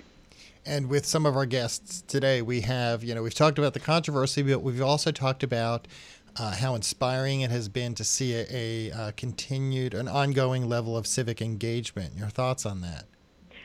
Thanks for asking about that. Um, first of all, at the Women's City Club of New York, which is one of the older organizations that's been very much focused on grassroots activism and trying to participate in making the city a better place for everyone and also focusing on those less represented and underserved.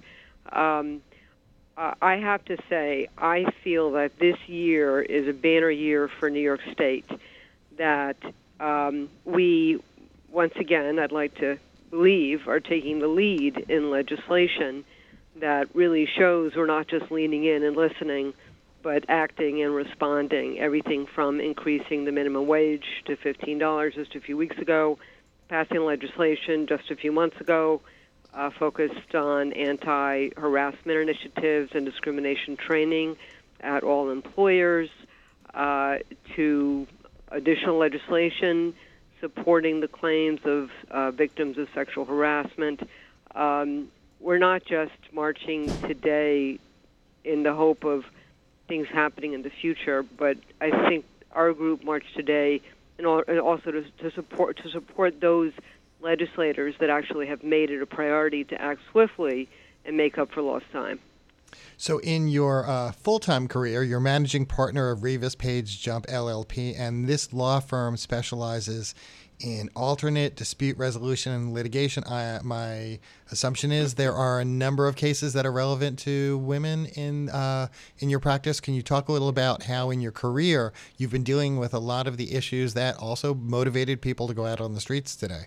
Thanks, Jeff. Uh, to give credit where it's due, the firm also uh, does work in various commercial areas uh, that are not necessarily ones you read about uh, in the paper, but uh, on a daily basis, we deal with, um, I'd say, what we call issues of best practices and trying to assist companies and organizations to implement um, uh, patterns and policies where treatment is respectful and inclusive and opportunity is given uh, in the halls that are not necessarily in the public eye. Um, so our work in the employment field uh, focuses on on uh, working with organizations and individuals to have uh, more of an inclusive and progressive environment.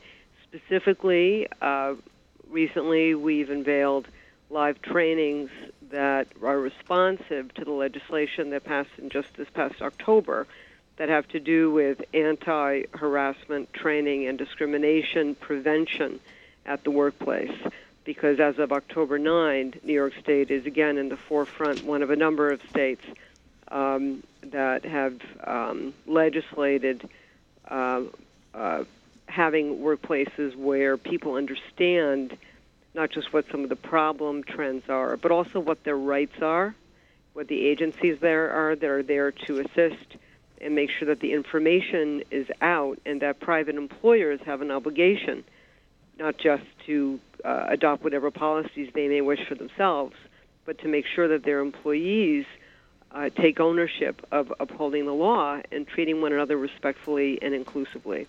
So it's a very important year, once again, for New York State and a handful of other states that really are, um, you know, voting with their principle and doing so very quickly. And I'm just curious to know if you think that uh, the Women's March, particularly as a movement, is sort of does it really have a central meaning? Is it just sort of people showing up to march for whatever they believe in? Because we were talking about some of the controversies, and one of our, our earlier guests said the answer is look, you're not going to necessarily agree with everything that is put out there by the organizers, but you're sort of marching for what you believe in. Is that is that really a movement, or is that people showing up wearing hats, walk, walking down the same street together? You know, Celeste, that's an insightful question, and I think today's march was less reactive and more uh, a coming together of people feeling like they are, we are in fact part of one community. And the recent events leading up to today's march or marches, uh, I think for many of us crystallized that those divisions really get in the way of long-term progress, and that we actually, like it or not, are part of one community and that historic issues and differences, while there, shouldn't get in the way of progress and shouldn't be obstacles to our figuring out how to work together to really speed up what has to happen. So I had read a profile of you uh, in which you also talked about being, uh, if I'm correct, a second generation member of the Women's City Club. Talk to me a little about how your mother inspired you to get involved in organizations and to be civically engaged. Thank you, Jeff she would appreciate hearing that. Um, well, my mother was a first generation um, w- woman uh, of Greek background who was the first person to go to college in the family and had a career in foreign affairs and became interested in the Women's City Club uh, as an avenue for more local advocacy and sought me out as I was building my own law practice. And at first, I told her to um, uh, well, what can I say? That I didn't have time to focus on civic engagement because I was focusing on my own practice. Over time, uh, I realized that that was short sighted and that all of us, um, if we can take a little time to understand more uh, outside of our own networks, outside of the echo chamber, that is what is needed to really push progress forward. So, she inspired me, and I do what I can to um, inspire others as, as much or as little as I can. But I am a firm believer that some of the tremendous rifts that we're experiencing internally within the progressive movement or externally with our nation. Really, um, if we can find it within us to begin to identify with others that on the surface we don't have much in common with, that has to happen for us to get over the what seems to be a mountain in front of us. Heidi Rivas, board chair of Women's City Club of New York. Thank you for joining us. And for our listeners, by the way, I want to make sure you know the website is wccny.org. Heidi Rivas, thank you for joining Celeste. Thanks, Jeff and Celeste. Okay, have a good one. Thanks. Stay dry. You too. Bye bye.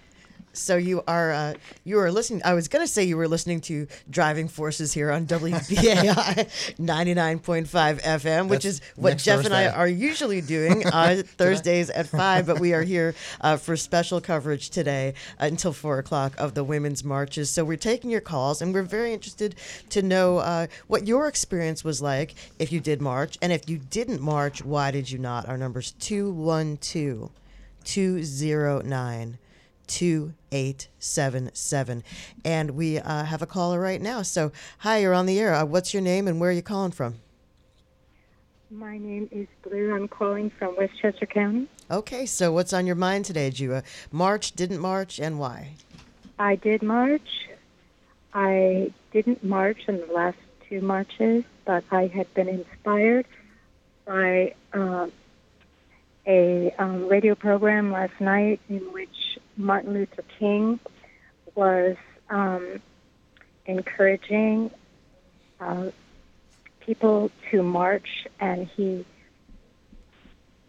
stressed the fact that it was your responsibility to take part in the government in order for democracy to work. I was very inspired by his speech on what is your life blueprint, in which he said that you should have a deep belief in your own dignity, your worth, and your somebodyness, and always feel that you always have ultimate significance. And I felt that it was my responsibility to march, and I met quite a few people. I wasn't going to march because of the weather report, but when I saw the beautiful day, I changed my mind and rushed into the city. And so um, people march for, for lots of different reasons in, in these kinds of events. Some people, you know, for reproductive rights or for uh, equal pay or uh, educational opportunity. What what are some of the things that that uh, were important to you as you as you were marching today? I feel that um, as a woman, my voice is sometimes not taken seriously. And I feel that I'm sometimes um, uh, encouraged to take a back seat when, as a woman, I could really contribute so much with what I know and um, my ability to to listen. Mm-hmm. And so um, my mother was was very much into um, women's rights. She was a um, English professor, and I had grown up participating in civil rights marches. And I think that as a woman, it's important for um, President Trump to know that we are um, voting and that we're together and there's a cohesiveness and um, we will make our voices heard. Well, that's uh, that's great. I'm uh, I'm glad to uh, glad to hear that you got out there today, and uh, and I think that uh, it sounds like you are carrying on a, a, a tradition in your family. Uh, you know, your your mother sounds like somebody who uh, taught you the uh, the meaning of, of engagement and why it matters. She absolutely did, and I try to instill that in my children. Thank you so much for calling. We really appreciate it, and thank you for listening to WBAI. Thank you. Bye.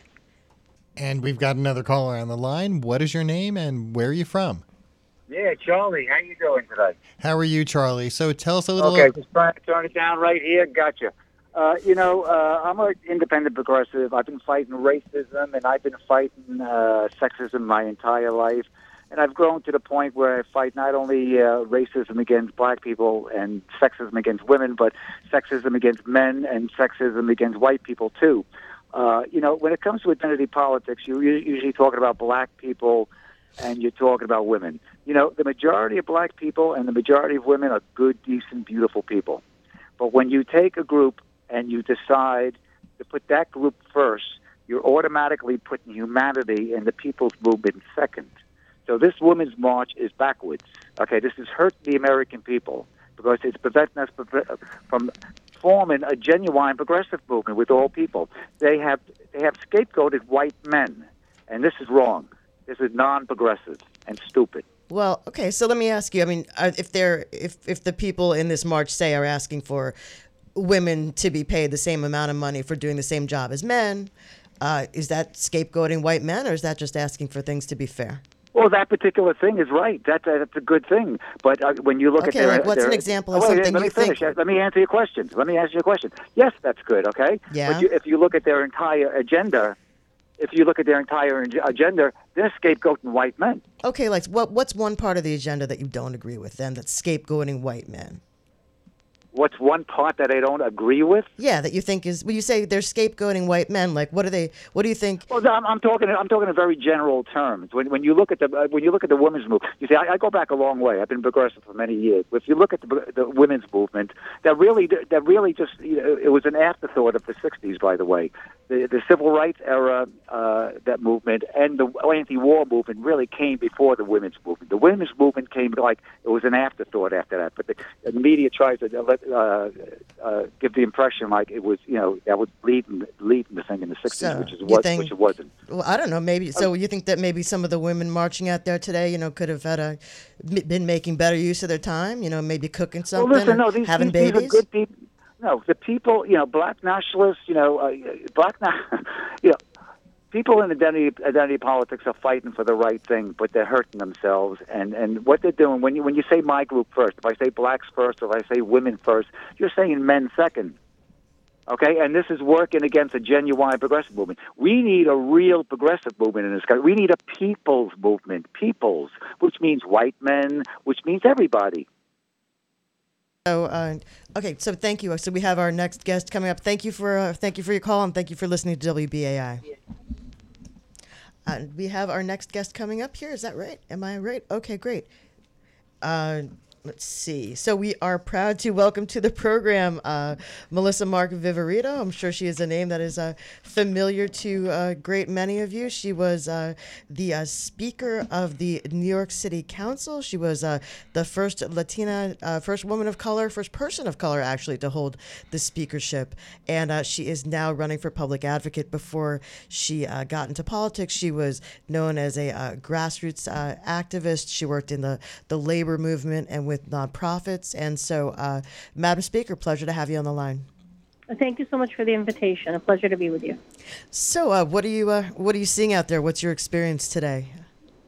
So we we marched, and I mean, look, it's you know an incredible this this movement and this march in general. You know, having women take to the streets and allies, obviously our allies, uh, to really talk about uh, the inequality that continues to exist. Right? We can't talk about being an equal nation or, or a just society or being progressive if we're not talking about gender equality and talking about having government be responsive to that inequality. And so I think the idea here, obviously, this all emerged in response to uh, the administration of the current occupant in the White House.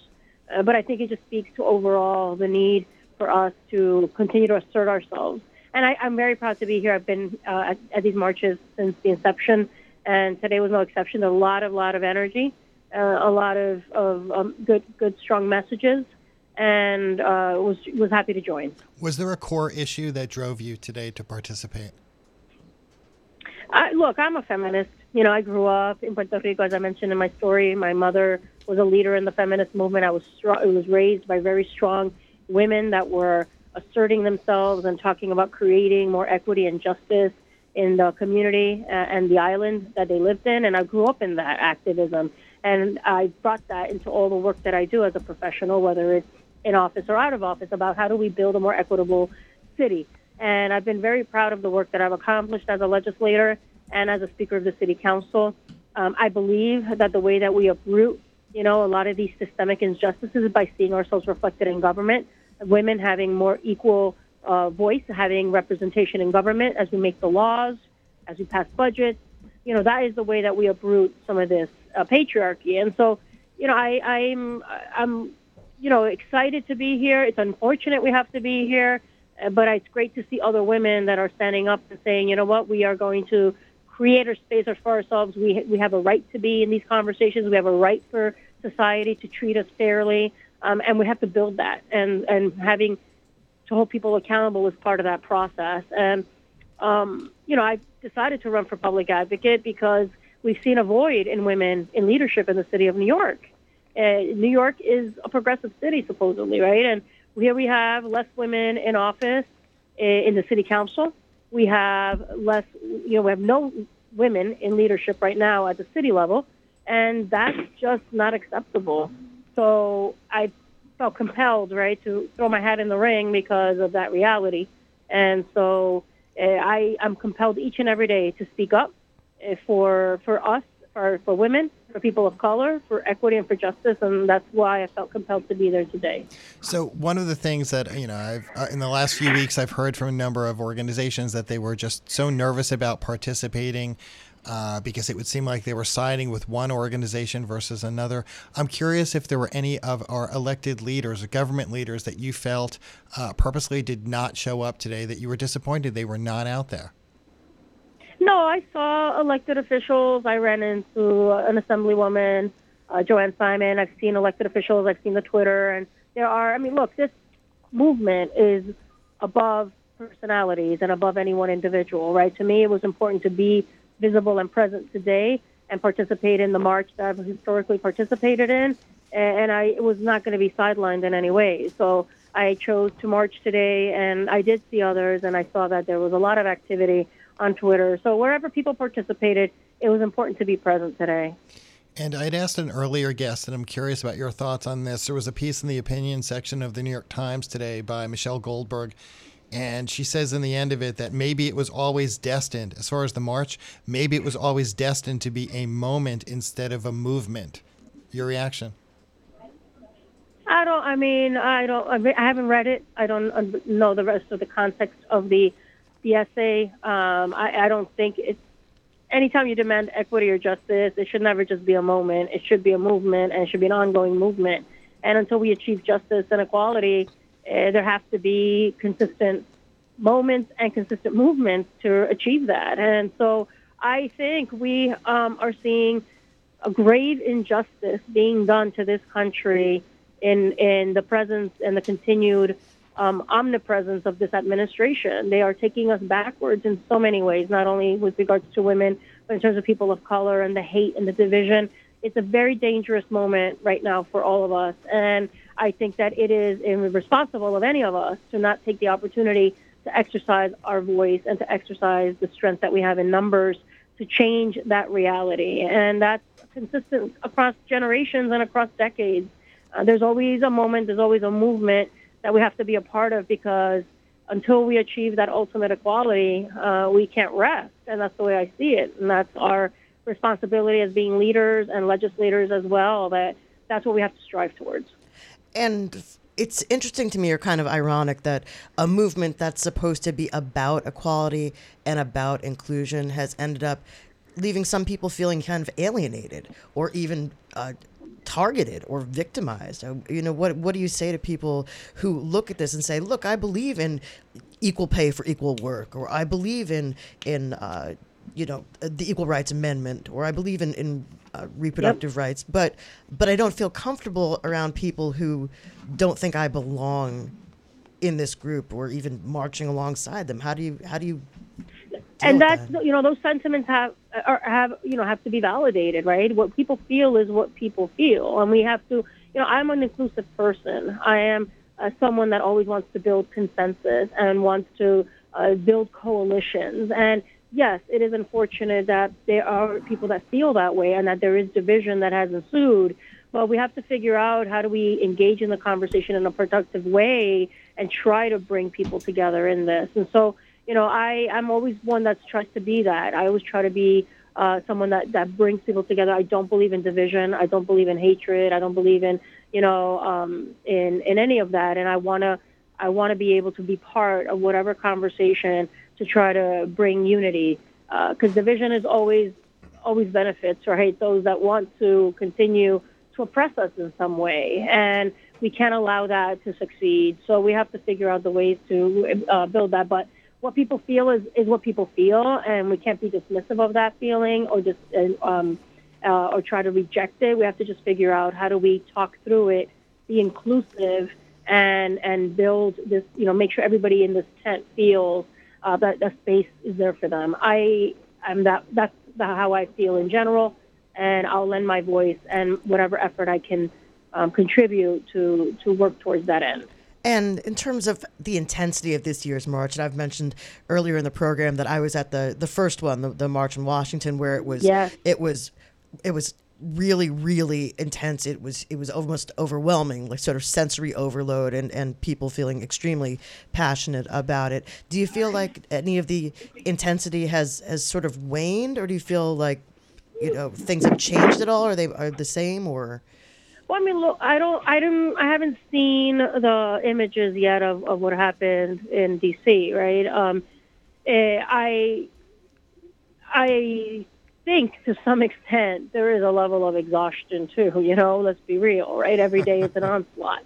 Every day it's just like an incessant barrage of of where's the attack going to come from next, right? I'm Puerto Rican and I'm a woman, and what's happening to Puerto Rico is overwhelming to me. The way that we've been mistreated, it's really exhausting. So I think some people just respond to that exhaustion, you know, in, in different ways. And some people want to continue to fight. Some people may say, "Oh my God," throw up their hands in the air.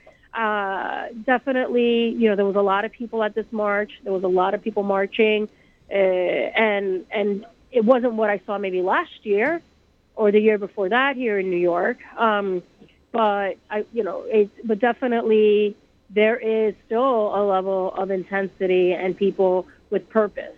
And I'm excited about that. And we have to continue to put our nose to the grindstone and, and figure out how do we, you know, make the change that we want to see happen. And so, but, uh, you know, look, it, as I said, there is a, a sense of exhaustion because it just feels like the onslaught is, is incessant and there's no reprieve in sight. And so sometimes you have to also um, harness your energy, right? And you gotta and you gotta rejuvenate in some way. But um, I'm I'm committed to doing the work that needs to happen, and uh, excited by what the energy that I saw here today. So, uh, since you've been out in the field, you might not know this, but at this point, the, the uh, supposedly the president is going to make a major announcement at four o'clock today, in which he uh, offers temporary protections for Dreamers in exchange for border funding. That's what we're uh, reading online right now, and I'm curious what you think about that. we are not bargaining chips. You know what I'm saying? I mean, I, I'm just, I, I heard that a little bit, that that might be what something he presents. We're, we're not bargaining chips. And it, it is just uh, incredibly it's frustrating and angers me. And it just elicits a sense of outrage in the way that an issue that many of us are so passionate about to bring justice to these DACA recipients and those that have TPS protections where they're being threatened, right, to, to not have it anymore. That, is being used as a bargaining chip for promoting a symbol to xenophobia and hatred, because that's what the wall represents. It is an imaginary crisis that is being used to to tear us apart and to put all of us who are Latinos in a box, right? That they're, that we're being stigmatized and that we're being um, pigeonholed and looked at in a particular way. Uh, I, I just can't, you know, it's just um, outrageous. And I definitely don't want to see us being used as bargaining chips, but it's a very difficult conversation because we know we're literally talking about lives on the line. And you don't want to be dismissive to the importance that DACA protections and that TPS protections provide to people. But we're not bargaining chips, and that's the way that I see a move like that. It's very cynical. You know, it's it's extremely pernicious, and uh, I, I don't think we should be a part of that as a Democratic Party. So, uh, at at what point do you think it ends? I mean, is it just is it just going to be a, a perpetual standoff? Because I mean, there are people who are you know have gone without paychecks at this point. I mean, and I'm not I'm not advocating for that approach to uh, you know which what should be like uh, a little more the- diplomatic. the, but the, the, bur- how do we get out of it? He, well, the burden here lies with the Republican Party.